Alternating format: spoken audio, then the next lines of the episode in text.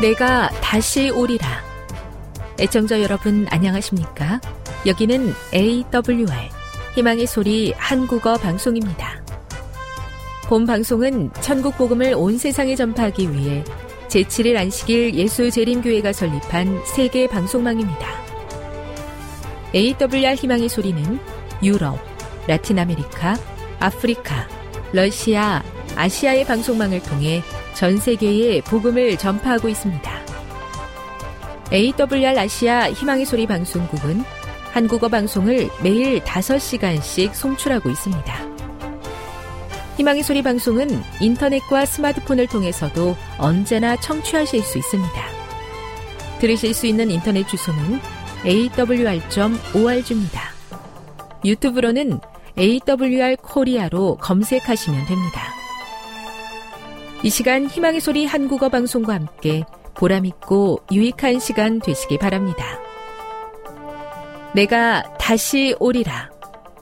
여기는 AWR 희망의 소리 한국어 방송입니다. 주파수 안내입니다.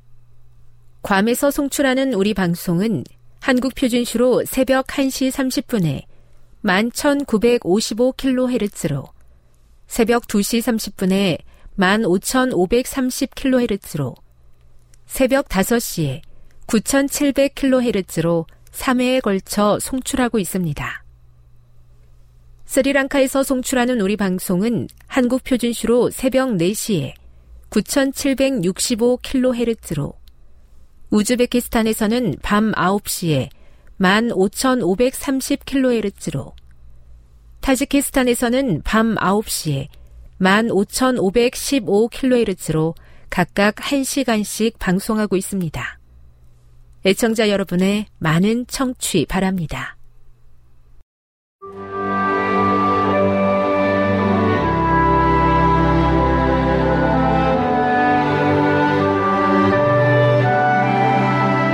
읽어주는 교과 다섯째 날 7월 27일 목요일 거룩한 성전인 교회. 바울은 에베소서 2장 11에서 22절에서 유대인과 이방인이 교회 안에서 하나됨을 나타내는 어떤 적합한 예를 사용하는가? 에베소서 2장을 살펴보면 1에서 10절은 우리가 예수님과 연대하여 산다고 가르치고 11에서 22절은 우리가 그의 교회의 일원으로서 다른 사람들과 연대하여 산다고 가르친다. 예수님의 죽음은 하나님과의 수직적인 관계를 연결하고 다른 사람들과는 수평적 관계를 연결하도록 도와준다. 예수님은 십자가를 통해 이방인 신자와 유대인 신자와의 간격을 벌리는 율법의 오용과 장벽들을 모두 허무셨다. 예수님은 또한 신자들로 구성된 놀라운 새 성전을 세우신다.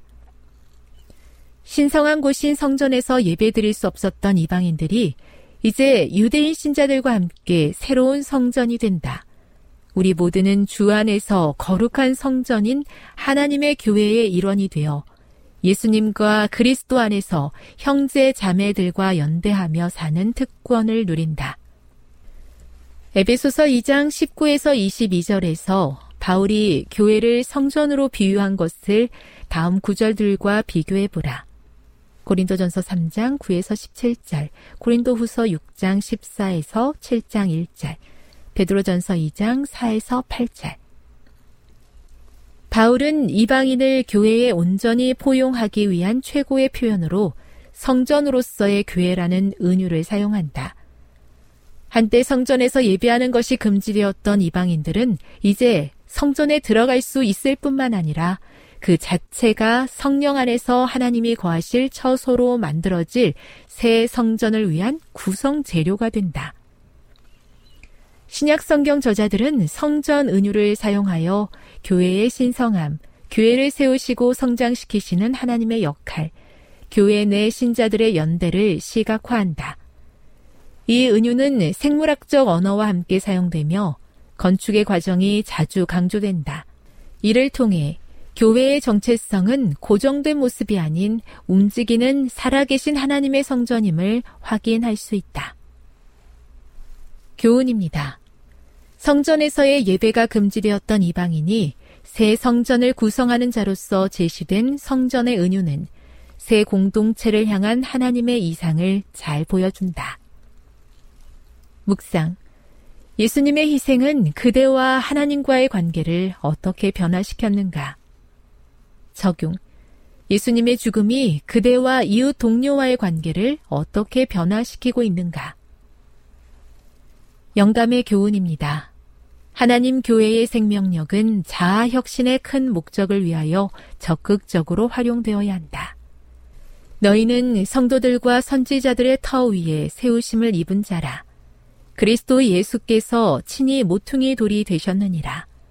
그의 안에서 건물마다 서로 연결하여 주 안에서 성전이 되어가고 너희도 성령 안에서 하나님의 거하실 처소가 되기 위하여 예수 안에서 함께 지어져 가느니라.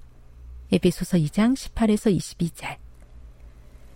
이것은 모든 조화와 정신의 일치와 평안을 매는 줄로 추진되어야 할 특별한 사업이다. 증언보감이권 99 새로운 시대를 여시는 하나님의 섭리에 감사합니다. 오늘 저의 삶에도 오셔서 오래되고 새롭게 하기 어려운 일들을 주의 뜻대로 새롭게 하시기를 기도합니다.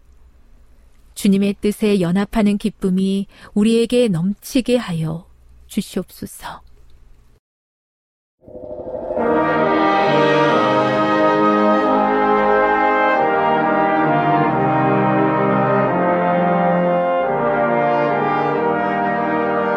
희망의 소리 청취자 여러분, 주 안에서 평안하셨습니까? 방송을 통해 여러분들을 만나게 되어 기쁩니다. 저는 박용범 목사입니다. 이 시간 하나님의 은혜가 우리 모두에게 함께 하시기를 바랍니다. 이 시간에는 같은 최악의 일을 당하여도 하나님의 백성이 더 유리한 이유 세 가지라는 제목으로 함께 은혜를 나누고자 합니다. 같은 최악의 일을 당하여도 하나님의 백성이 더 유리한 이유 세 가지라는 제목입니다. 본문은 사무엘상 30장 1절로 20절입니다. 사무엘상 30장 1절로 20절입니다. 다윗과 그의 사람들이 제3일에 시글락에 이를 때 아말렉 사람들이 이미 남방과 시글락을 침노하였는데 그들이 시글락을 쳐서 불사르고 거기 있는 대소 여인들을 하나도 죽이지 아니하고 다 사로잡아 끌고 자기 길을 갔더라.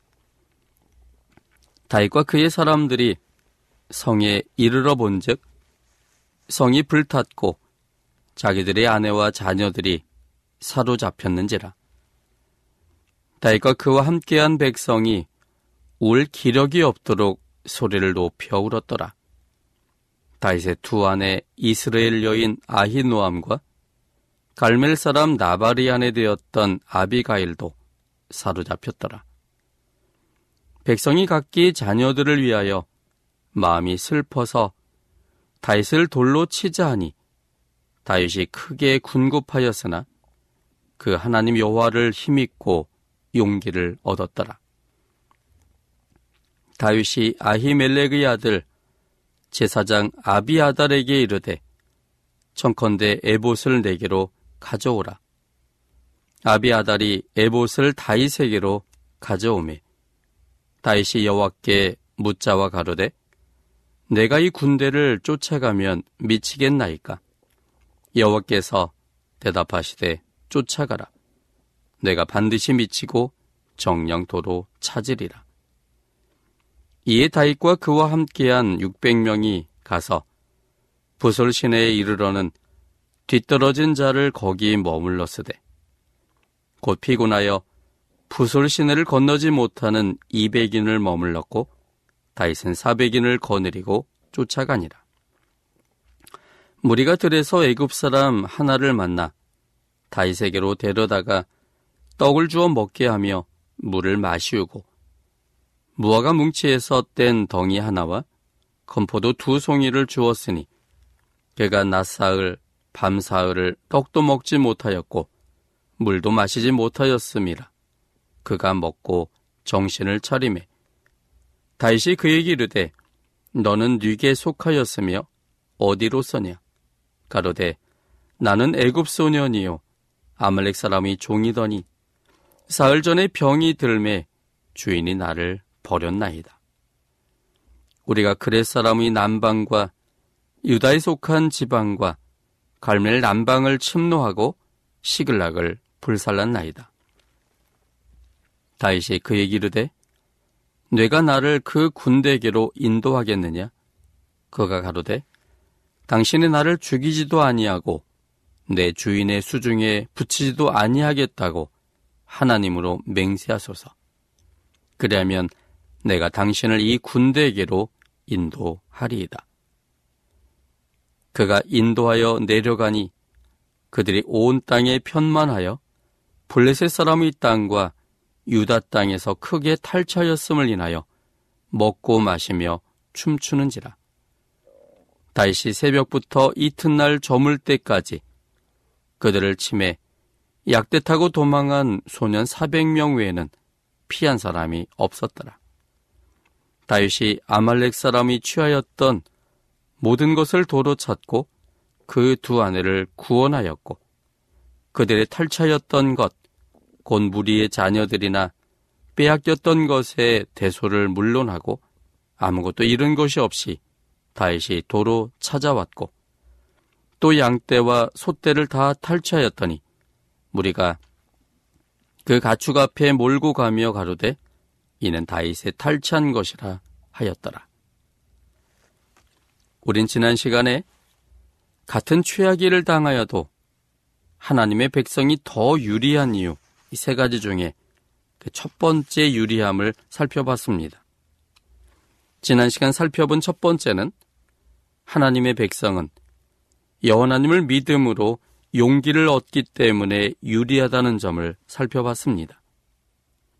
지난 과거 속에 하나님께서 나의 하나님이 되셔서 우리의 필요를 어떻게 채웠는지에 대한 되돌림이 추억이 그리고 회상이 그 하나님께 대한 믿음을 갖게 하고 그 하나님께 대한 확신은 새로운 용기를 얻게 한다는 사실이었습니다. 용기를 갖게 될 때 절망에서 벗어날 수 있었습니다. 용기를 갖게 될 때 현 상황을 정확하게 직시할 수 있게 됩니다. 그리고 무엇을 할 수 있는지 나는 비록 약하지만 나와 함께 하신 하나님의 전능하심을 믿기에 그 용기가 새로운 출발점이 되고 새로운 시도를 하는 원천이 되는 것이었습니다. 오늘은 그 두 번째 유리함을 살펴보려고 합니다. 둘째는 하나님의 백성은 여호와님을 믿음으로 할 일을 깨닫기 때문에 유리합니다. 하나님의 백성은 여호와님을 믿음으로 할 일을 깨닫기 때문에 유리합니다. 본문은 7절과 8절입니다. 사무엘상 30장 7절 그리고 8절에 있는 말씀입니다. 다윗이 아히멜렉의 아들 제사장 아비아달에게 이르되 청컨대 에봇을 내게로 가져오라. 아비아달이 에봇을 다윗에게로 가져오매 다윗이 여호와께 묻자와 가로되 내가 이 군대를 쫓아가면 미치겠나이까? 여호와께서 대답하시되 쫓아가라. 내가 반드시 미치고 정령토로 찾으리라.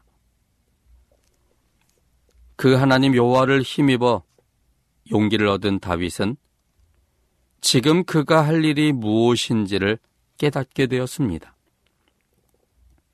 다윗과 그 일행에게 닥친 일들은 그들이 무엇을 해야 할지 생각이 들지 않을 만큼 큰 일이었습니다.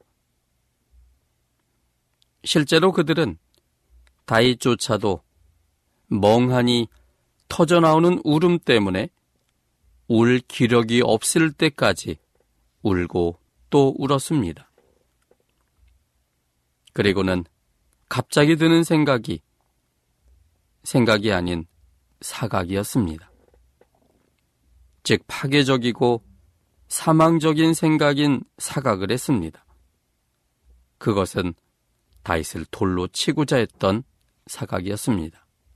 만약에 정말 이스라엘 백성들이 다윗을 돌로 쳐 죽였다면 그 이유는 어떤 일이 일어났을까요?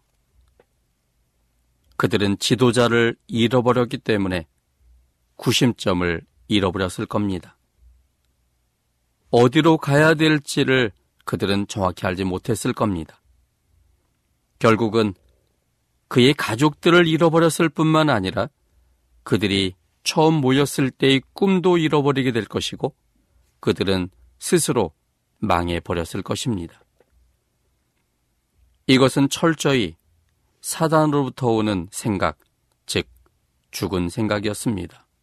파괴적이고 사망적인 생각이었습니다. 그런데 그 하나님 여호와를 힘입어 용기를 얻게 되자 서로를 원망하거나 눈물만 흘릴 것이 아닌 지금 꼭 해야 하는 것에 대해서 생각하기 시작했습니다. 그것은 여호와 하나님께 간구하여 여쭤보는 일이었습니다. 그래서 다윗은 제사장에게 에봇을 가져오도록 하였고 에봇을 받고는 다윗은 그 위에 손을 얹고 하나님께 여쭤보았습니다. 하나님, 제가 이 군대를 쫓아가면 미칠 수 있겠습니까? 하나님께서 대답하셨습니다. 쫓아가라. 내가 반드시 미칠 것이고 빼앗겼던 모든 것을 정령토로 찾게 될 것이다. 이에 모든 사람들이 아말렉 사람을 잡으러 즉시 출동했습니다. 너무나 급히 따라가므로 600명 중 200명은 너무나 힘들어서 도무지 같이 갈 수가 없었습니다. 이 일이 결국 처자들을 찾게 된 시작점이 되었습니다. 여호와 하나님을 신뢰하게 될 때 하나님께서 지혜를 주십니다. 최악의 상황 속에서 우선순위를 정할 지혜를 주시고 할 일과 버릴 일을 깨닫게 하십니다. 사방이 우겨쌈을 당하는 최악의 상황 속에서도 하늘만 열려 있다면 하나님께서 주시는 지혜로 바른 길을 보게 될 것이고 그 길을 따라 행동하게 됩니다. 고린전서 10장 13절에 있는 말씀입니다. 고린전서 10장 13절입니다. 사람이 감당할 시험 밖에는 너에게 당한 것이 없나니 오직 하나님은 미쁘사 너희가 감당치 못할 시험 당함을 허락지 아니하시고 시험 당할 쯤에 또한 피할 길을 내사 너희로 능히 감당하게 하시느니라. 아무리 힘든 일이 있다 할지라도 그 힘듦은 하나님께서 우리가 능히 감당할 수 있기 때문에 허락하실 수 있는 것이었습니다. 그러므로 힘듦으로 인하여 낙심에 빠져버리면 그 힘듦에 대하여 피할 길을 준비하신 하나님의 능력을 알지 못한 채 그저 낙심 속에 망해버리고 말 것입니다.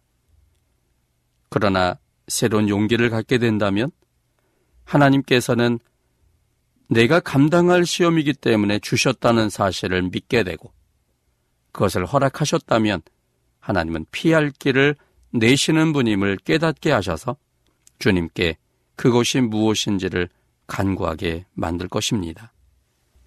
고린도서 4장 7절로 9절에 있는 말씀입니다. 고린도서 4장 7절로 9절입니다. 우리가 이 보배를 질그릇에 가졌으니 이는 능력의 힘이 큰 것이 하나님께 있고 우리에게 있지 아니함을 알게 하려 함이라. 우리가 사방으로 우겨쌈을 당하여도 쌓이지 아니하며 답답한 일을 당하여도 낙심하지 아니하며 핍박을 받아도 버림받지 아니하며 거꾸로 뜨림을 당하여도 망하지 아니하고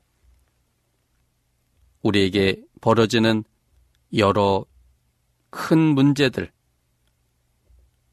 사방으로 우겨쌈을 당한다 할지라도, 또한 답답한 일을 당한다 할지라도, 핍박을 받고 거꾸로 뛰임을 당한다 할지라도, 우리가 거기에서 무너지지 않고 마침내 일어날 수 있는 이유는 나의 하나님은 여전히 우리와 함께 계시며 지금 이 문제에 대한 해결책을 가지고 계시다는 믿음과 확신 때문입니다. 그런 확신이 하나님께 기도하게 합니다. 하나님께 기도하면 하나님께서는 우리를 향한 수천 갈래의 길에 하나를 선택하셔서 가장 적합한 것을 우리에게 주시고 그것을 따라갈 수 있는 힘을 우리에게 주십니다. 결국은 우리가 마침내 그 모든 어려움 속에서 헤쳐나오고 승리케 될 것입니다. 다니엘은 여호와 하나님을 신뢰함으로 위기 때 무엇을 해야 하는지를 안 사람이었습니다. 바벨론으로 잡혀오고 박사가 된 지 얼마 되지 않아서 느보네살 왕이 꿈을 꾸었습니다. 꿈은 매우 생생했고 매우 중요한 것처럼 여겨졌는데 아침에 일어나 보니 꿈의 내용을 모두 잊어버렸습니다. 그래서 그는 전제 군주다운 발상으로 바벨론의 모든 박사와 술객들을 불러서 그들에게 명령하기를 어젯밤 내가 꾼 꿈의 내용과 그 해석을 알게 하라고 했습니다. 명령은 매우 부당하고 비상식적이었습니다. 그래서 한 사람이 왕에게 최소한 꿈을 알려주셔야 해석할 수 있다고 건의했지만 왕은 그 건의를 무시하고 속히 자기가 꾼 꿈을 알게 하고 그 해석을 알게 하라고 엄명하였습니다. 그리고 첨부하여 말하기를 만약 꿈과 그 해석을 알게 하지 못하면 다 죽이겠다고 했습니다.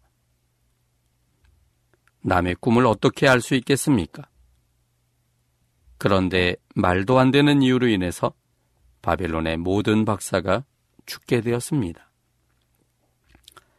다니엘도 이제 갓 박사가 되어 졸지에 함께 죽게 되었습니다. 이 상황이 다니엘에게는 오늘 본문에 다윗이 느꼈던 군급했던 상황이었습니다. 매우 위험하여 뭔가를 해야 되겠는데 무엇을 해야 할지 모르는 최악의 상황이었습니다. 그런데 다니엘은 최악의 상황에 동요되지 않고 하나님을 믿었기 때문에 그가 무엇을 해야 하는지를 알고 있었습니다. 다니엘이 했던 일은 창조주 하나님께 기도하여 무엇을 어떻게 해야 할지를 여쭤보는 일이었습니다. 다니엘서 2장 17절 그리고 18절에 있는 말씀을 함께 보겠습니다. 다니엘서 2장 17절 그리고 18절입니다. 이에 다니엘이 자기 집으로 돌아가서 그 동무 하나냐와 미사일과 아사랴에게 그 일을 구하고 하늘에 계신 하나님이 이 은밀한 일에 대하여 긍휼히 여기사 자기 다니엘과 동무들이 바벨론의 다른 박사와 함께 죽임을 당치 않게 하시기를 그들로 구하게 하니라.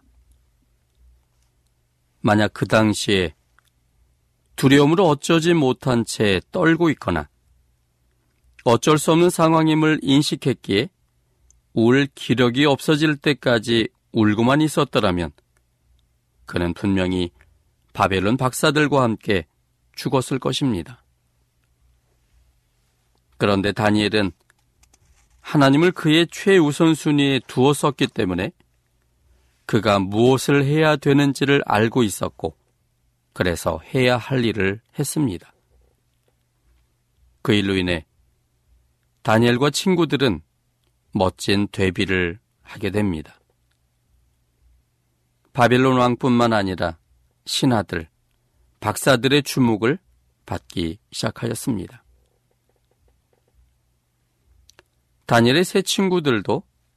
나님을 안 사람들이었습니다.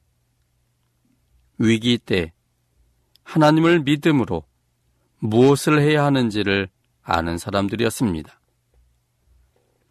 그들에게 닥친 위기는 금으로 만든 신사에게 절하지 않으면 평소보다도 일곱 배나 뜨거운 풀무에 넣겠다는 것이었습니다. 느관의쌀 왕은 자신이 중요하게 생각했던 그 꿈을 잊어버렸었지만 다니엘로 인하여 다시금 그 꿈이 무엇이며 그것이 무엇을 의미하는지를 다니엘로부터 소상히 알게 되었습니다. 그 일은 매우 놀라운 일이었습니다. 하늘의 하나님께서 이 세상의 역사를 주관하신다는 사실이었습니다. 자신의 나라가 하나님의 예언 속에 속해져 있었고, 그런데 놀랍게도 자신이 갈망하는 대로 바벨로니아가 온 세계에 지속적으로 영향을 끼치는 최강국으로 이어지는 것이 아니라 얼마의 시간이 지나지 않아서 두 번째 나라인 페르시아가 자신의 나라를 대신할 거라는 그런 내용이었습니다. 세상을 지배하시는 하나님께 그는 경배하였지만 원래의 상태로 되돌아오자 그의 야망이 하나님의 계획에 그대로 순응할 수가 없었습니다. 하나님의 계획은 바벨로니아부터 하나님 나라까지 이르는 그 모든 계획대로의 일이었지만 느보네살은 하나님의 계획대로 되기를 원치 않았습니다. 그는 하나님께 반역했습니다. 그래서 자신의 의지를 하나님이 보여주신 신상을 다르게 만들므로 하나님 앞에 과시했습니다. 그것은 자신의 나라로 표현된 금을 금 머리만이 아닌 발가락까지 완전히 금으로 도배하는 것이었습니다. 금으로 도배된 우상을 세우는 일은 하나님의 계획과 달리 자신의 나라가 끝까지 가기를 원하는 느부갓네살 자신의 야망의 표현이었습니다. 그래서 이러한 계획을 바벨로니아의 모든 장관들 또 백성들을 모아놓고 알려주고 그리고 이러한 자신의 신념에 모든 백성들이 하나로 일치 단결하여 더욱더 강대한 국가를 만들고자 시도했기 때문에 그는 모든 사람들을 두라평지에 모았고 금으로 만든 신상에게 절하도록 강요했습니다. 만약 자신의 생각에 동조하지 않는다면 그것은 반역이기 때문에 평소보다 일곱 배나 뜨거운 풀무에 집어넣겠다고 위협한 것입니다. 불이 주는 공포가 있습니다. 요즘도 화상 환자가 제일 흉측하고 제일 큰 고통이 뒤따릅니다. 평소보다 일곱 배나 더 뜨겁게 한 풀무불은 최악처럼 두려운 위협이었습니다. 그런데 하나님을 우선순위에 두며 살던 새 청년들은 이처럼 위험하고 군급한 그 상황에 그들이 무엇을 해야 하는지 평상시에 이미 알고 있었던 사람들이었습니다. 그것은 하나님을 알기 때문에 할 수 있었던 행동이었습니다. 다니엘서 3장 16절로 18절에 있는 말씀입니다. 다니엘서 3장 16절로 18절입니다. 사드락과 메삭과 아벤느고가 왕에게 대답하여 가로되 느부갓네살이여 우리가 이 일에 대하여 왕에게 대답할 필요가 없나이다. 만일 그럴 것이면 왕이여 우리가 섬기는 우리 하나님이 우리를 극렬히 타는 풀무 가운데서 능히 건져내시겠고 왕의 손에서도 건져내시리이다. 그리 아니하실지라도 왕이여 우리가 왕의 신들을 섬기지도 아니하고 왕이 세우신 금신상에게 절하지도 아니할 줄을 아옵소서. 그들은 매우 단호했습니다. 더 이상 이 일을 위해 기도해 보거나 생각해 볼 필요가 없었습니다. 왜냐하면 그들은 평상시에 어떠한 일이 있다 할지라도 하나님을 가장 우선시해야 된다는 것은 그들이 이미 확신하고 있었던 내용이기 때문이었습니다. 그래서 아무리 극렬히 타는 풀무가 있다 할지라도 자신이 결국 우사에게 절하지 않으면 그 풀무 속에 던져진다 할지라도 그들은 무엇을 해야 될지 고민할 필요가 없었습니다. 그들이 확신하는 것은 살아계신 하나님께서 마침내 극렬히 타는 풀무 가운데 던져진다 할지라도 능히 건져내실 분이시며 그리고 왕의 손에서도 건져내실 분이라는 확신과 함께 혹시 그리 아니하실지라도 하나님이 자신들을 버리는 것이 아니라 선하게 논쟁 가운데서 하나님도 어쩔 수 없는 상황이 있음을 그들이 받아들일 수 있다는 사실을 그들은 알고 있었습니다. 최악의 일이 닥쳐도 하나님을 알고 있는 사람, 하나님을 최우선순위에 두고 사는 사람은 그때 무엇을 해야 하는지 하나님께서 성령 하나님으로 인해 깨닫게 하십니다. 그것은 성경 속에 있는 사람들을 위한 일들만이 아니라 최악의 상황에 놓여질 수 있는 우리들을 위해서도 똑같은 것입니다. 최악의 상황에 놓여질 우리들을 위한 하나님의 보증의 말씀을 함께 좀 살펴보겠습니다. 누가복음 21장 12절로 15절까지 있는 말씀입니다. 누가복음 21장 12절로 15절입니다. 이 모든 일 전에 내 이름을 인하여 너에게 손을 대어 핍박하며 회당과 옥에 넘겨주며 임금들과 관장들 앞에 끌어가려니와 이 일이 도리어 너에게 증거가 되리라. 그러므로 너희는 변명할 것을 미리 연구치 않기로 결심하라. 내가 너희의 모든 대적이 능히 대항하거나 변박할 수 없는 구제와 지혜를 너에게 주리라. 하나님께서 우리가 무엇을 해야 될지를 깨닫게 해주시겠다고 말씀하셨습니다.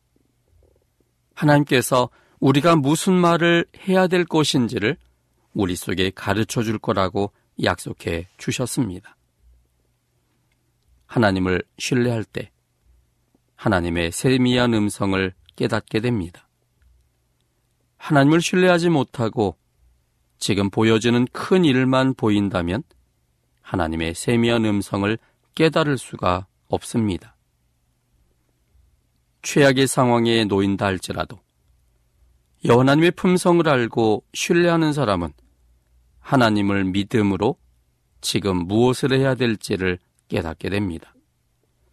기도만이 아니라 그때 갑자기 말씀이 생각날 수도 있고 설교의 내용이 기억날 수도 있고 사람들의 대화 속에서도 깨달을 수가 있습니다. 그 할 일이 최악의 상황을 돌파케 하는 시작점이 될 것입니다. 지금 여러분께서는 AWR 희망의 소리 한국어 방송을 듣고 계십니다.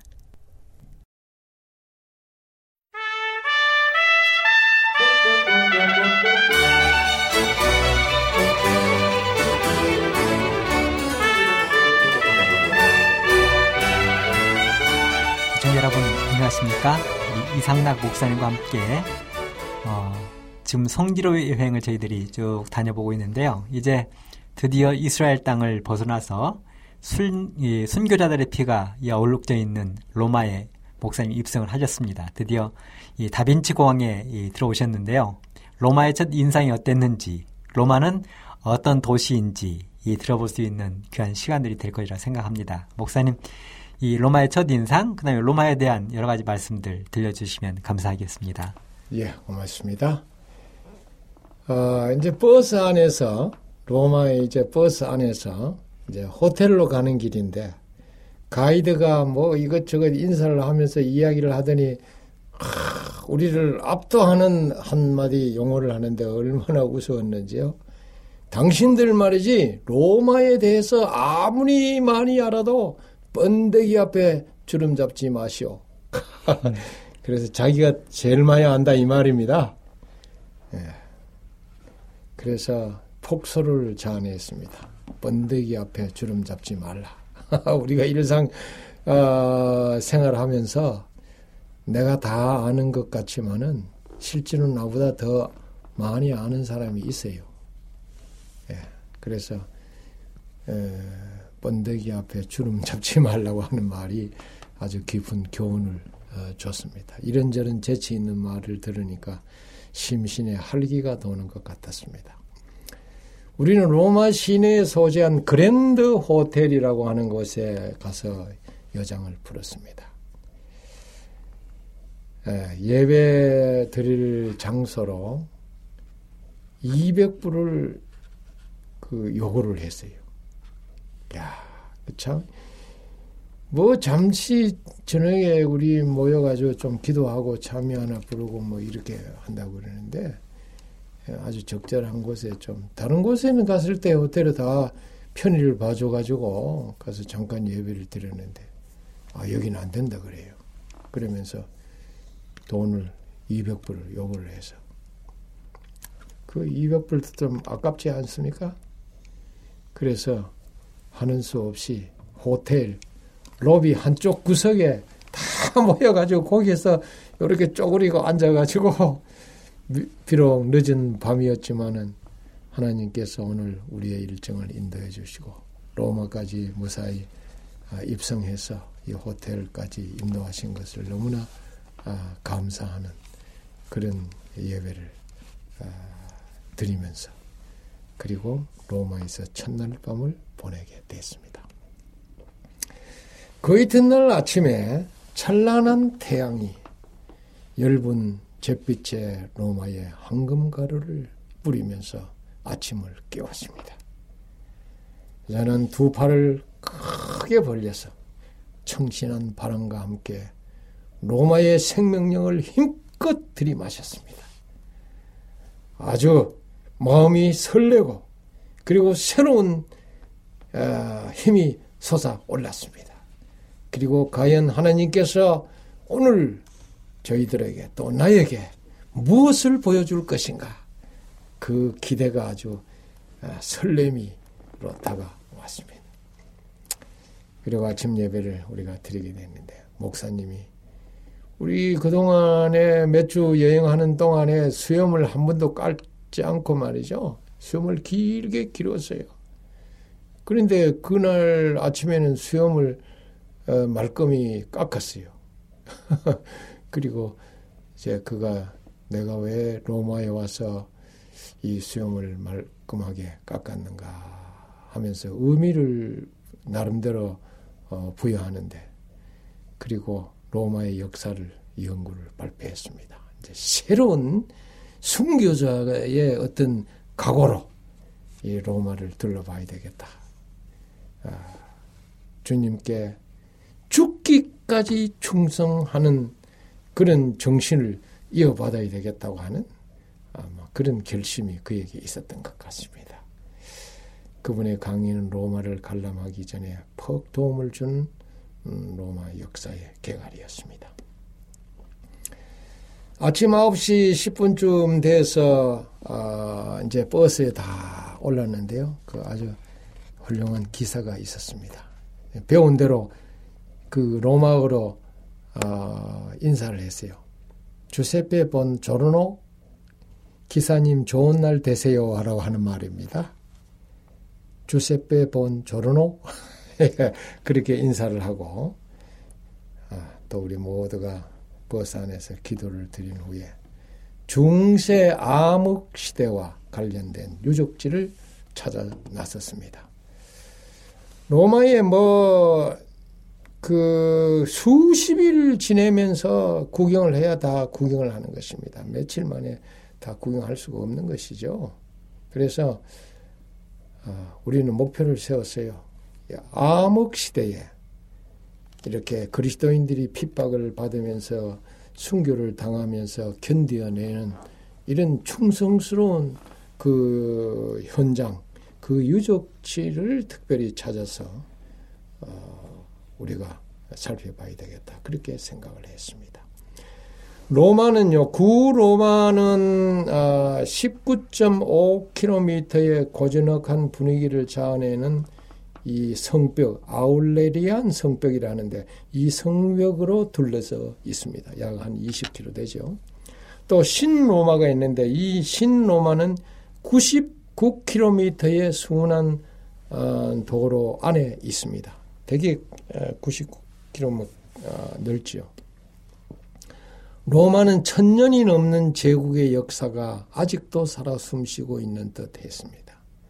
아주 고색 창연한 로마에는 우아하고 격조 높은 건물들이 아주 즐비하지만은 오랜 세월 동안에 이 로마가 말이죠, 어, 때가 묻어가지고 먼지가 아주 가득 쌓인 그런 예스러운 건물들이 거의 모두 색바랜 잿빛을 바라고 있어서 로마를 아주 거무칙칙한 도시로 만들고 있습니다.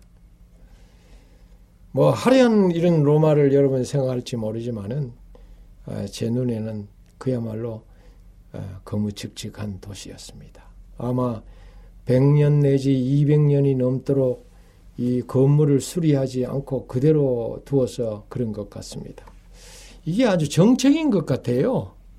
한국은 뭐 얼마 안 지나면 또 새로 재건축하고 뭐 때려 부수고 또 하고 때려 부수고 또 이런, 이런 일들이 많이 있지 않습니까? 그러나 이 로마는 어, 옛 것을 잘 보존하는 그런 고도였습니다.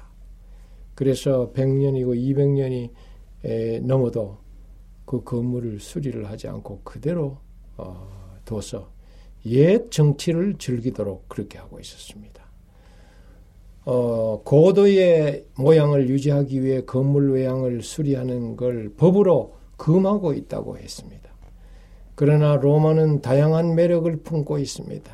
여기저기 둘러보니까 어두운 듯 하면서도 화려한 멋을 어, 풍기는 것을 느끼게 됐습니다. 도로의 간판이 거의 보이지 않습니다. 좁은 간선 도로 양편에는 파리에서처럼 소형차들이 양편에 이렇게 줄지어 주차해 아, 있는데 차선이 그때는 보니까 없었습니다. 도로에 깔아놓은 돌들이 자동차의 타이어에 깎여 가지고 말이죠 검은 빛을 발하고 있습니다. 이, 그, 그야말로 옛날 도시 고도였습니다. 이 한국은 이 주차되어 있는 곳을 보면은 호카다의 소형차가 있지 않습니까? 그러나 로마나 또 유럽 몇곳 또 특별히 파리 뭐 이런 등등을 둘러봤을 때는 아, 거의 90% 이상이 소형차입니다. 그래 이 한국 사람의 어떤 개념과 이 유럽 사람들의 개념이 많이 다른 것 같아요. 우리는 체면, 또 특별히 외장이 아주 관심을 많이 갖지만 그들은 아주 내실 있게 이렇게 하는 것을 어, 보게 됐습니다. 로마는 바울이 황제에게 재판받기를 호소해서 천신만고 끝에 도착한 곳입니다. 저는 전에 말한 대로 그 가이사라에서부터 이렇게 왔죠. 가이사라에서 로마로 간다고 할 때에 내가 이 가이사라에 가서 재판을 받겠습니다. 이렇게 요청했기 때문에 가는데 많은 성도들이 가지 말라고 아주 눈물로 호소를 하고 말랐습니다.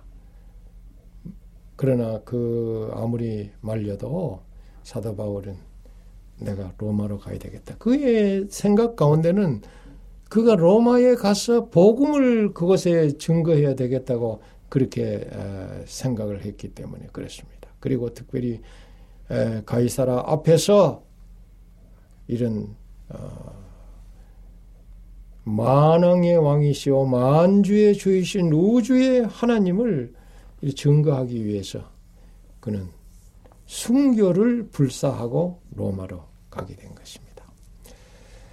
이 로마를 둘러보니까 로마는 하루아침에 이루어진 게 아니다. 혹은 또 모든 길은 로마로 통한다 등의 숱한 경을 낳은 곳인데 어, 그야말로 그 말이 맞는 것 같았습니다. 로마는 도심 곳곳에 워낙 볼거리가 많아서 찬란한 문화유산의 보고라 말할 수 있습니다. 그래서 가는 곳마다 아, 그 문화의 어떤 찬란한 유적 그리고 그 유산을 어, 보게 되는데 좀 감동적입니다. 로마에는 세계적으로 유명한 박물관이 30개 가량 있다고 합니다.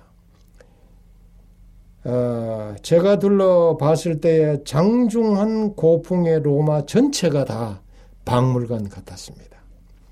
역사의 전통 그리고 예술성에 있어서 이 로마를 어, 따라갈 도시가 없겠다 하는 생각이 들었습니다. 로마는 분명히 우아하고 아름다운 고풍의 박물관 도시임에 틀림없었습니다.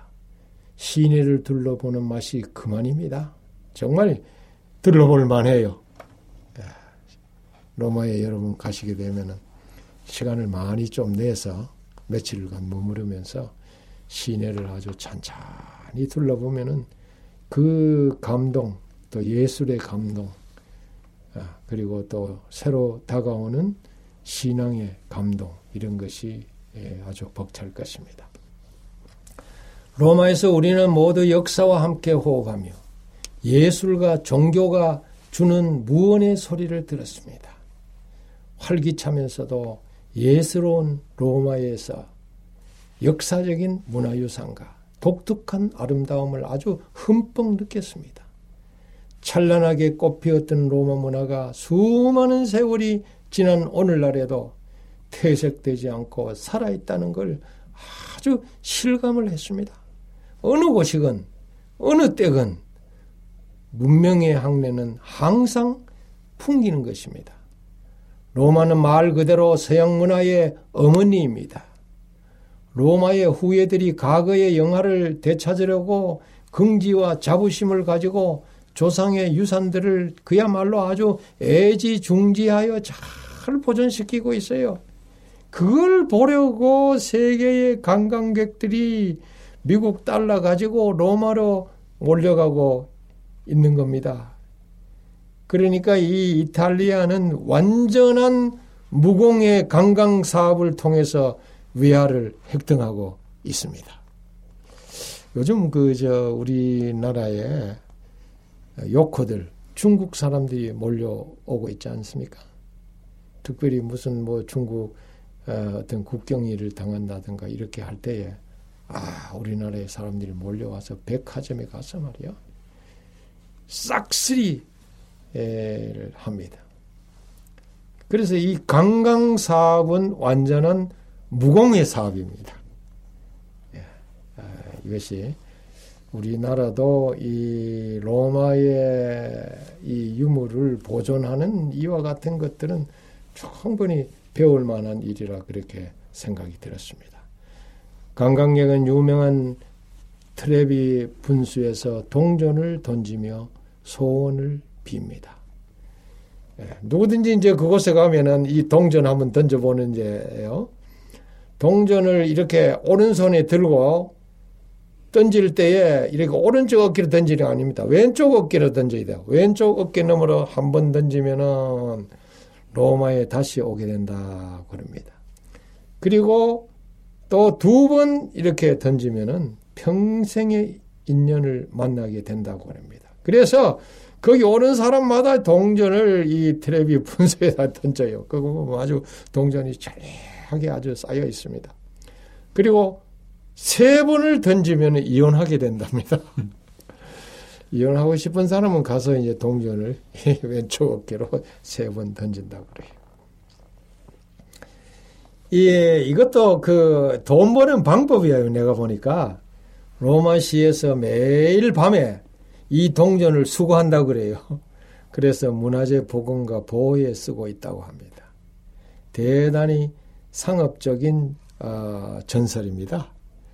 제가 지금 거제도에 한번 갔더니 거기에 그 자연농원이라고 있는데 그때 갔을 때는 이 뭐, 큰 그, 어, 돌 말이죠. 아주 이상하게 생긴 돌, 가만히 보니까 꼭 부처같이 생겼는데, 예, 그런 돌을 이렇게 하나 갖다 놓고 앞에, 에, 무슨, 헌, 무슨 함이라 하면 기부함을 딱 놔놨어요. 그러니까 보니까, 이야, 돈 버는 방법도 아주 단순하다. 절 아니라 할지라도 큰 돌 뭐 비스긋하게 생긴 거 하나 갖다 놓고 그 앞에 바구니 놓으면 돈 벌겠구나 하는 그런 생각이 들었습니다. 이 로마에도 예, 트레비 분수는 아주 어, 이와 같이 해서 어, 상업적으로 그 동전을 모으는 것을 보게 됐습니다. 어, 그때 갔을 때에 이 분수대는 어, 보건공사를 하고 있었습니다. 요즘 이제 그 보건공사가 다 끝났어요. 그런데 그 트레비 분수 주위로 특별히 쥐대로 몸살을 앓고 있다고 합니다. 이 쥐들은 분수 인근 식당에서 나온 음식 쓰레기를 먹으러 거기에 몰려든, 몰려드는 것으로 보이는데요. 전 세계의 망신스러운 광경이 아닐 수가 없었습니다. 사람들은 세계적으로 유명한 상품들이 몰려있는 유명한 스페인 광장 앞에 쇼핑거리에서 어, 그러니까 어, 스, 거기에 또 스페인 광장이라고 있는 거죠. 거기에서 계단에 앉아가지고 로마의 휴일에 나오는 예쁜 미녀 오드리 햇번이 아이스크림 먹는 걸 흉내 내고 있습니다. 지금도 가면 뭐 계속 그렇게 하고 있어요. 또 코스메딘의 성모 마리아 성당 현관에 가보면은 진실의 입이라고 돼 있어요. 그곳에 그 거짓말을 확인하기 위해 손을 넣어보는 경험을 다 하고 있지 않습니까? 예, 이렇게 해서 아, 로마를 좀 둘러본 이야기를 이제 끝내야 되겠네요. 예. 네, 목사님. 목사님께서 로마에 이제 처음 입성하셔가지고 매우 행복하셨던 것 같습니다. 다음 시간에 계속 듣도록 하겠습니다. 네, 감사합니다. 예.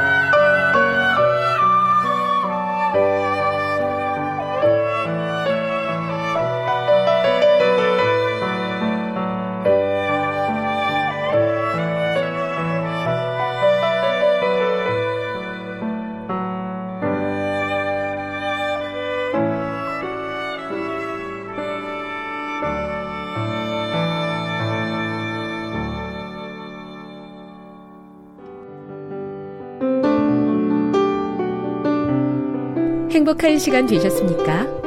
지금까지 여러분께서는 AWR 희망의 소리 한국어 방송을 청취하셨습니다. 방송을 청취하시고 문의를 원하시는 분은 우편번호 02461 대한민국 서울시 동대문구 이문로 1길 11 희망의 소리 방송부 앞으로 편지나 엽서를 보내주시거나 지역번호 02-3299-5296에서 8번으로 전화 주시기 바랍니다. 지금까지 함께 해주신 애청자 여러분들께 감사드립니다. 애청자 여러분, 다음 이 시간까지 하나님 안에서 늘 평안하십시오. 감사합니다. 내가 다시 오리라. 여기는 AWR 희망의 소리 한국어 방송입니다.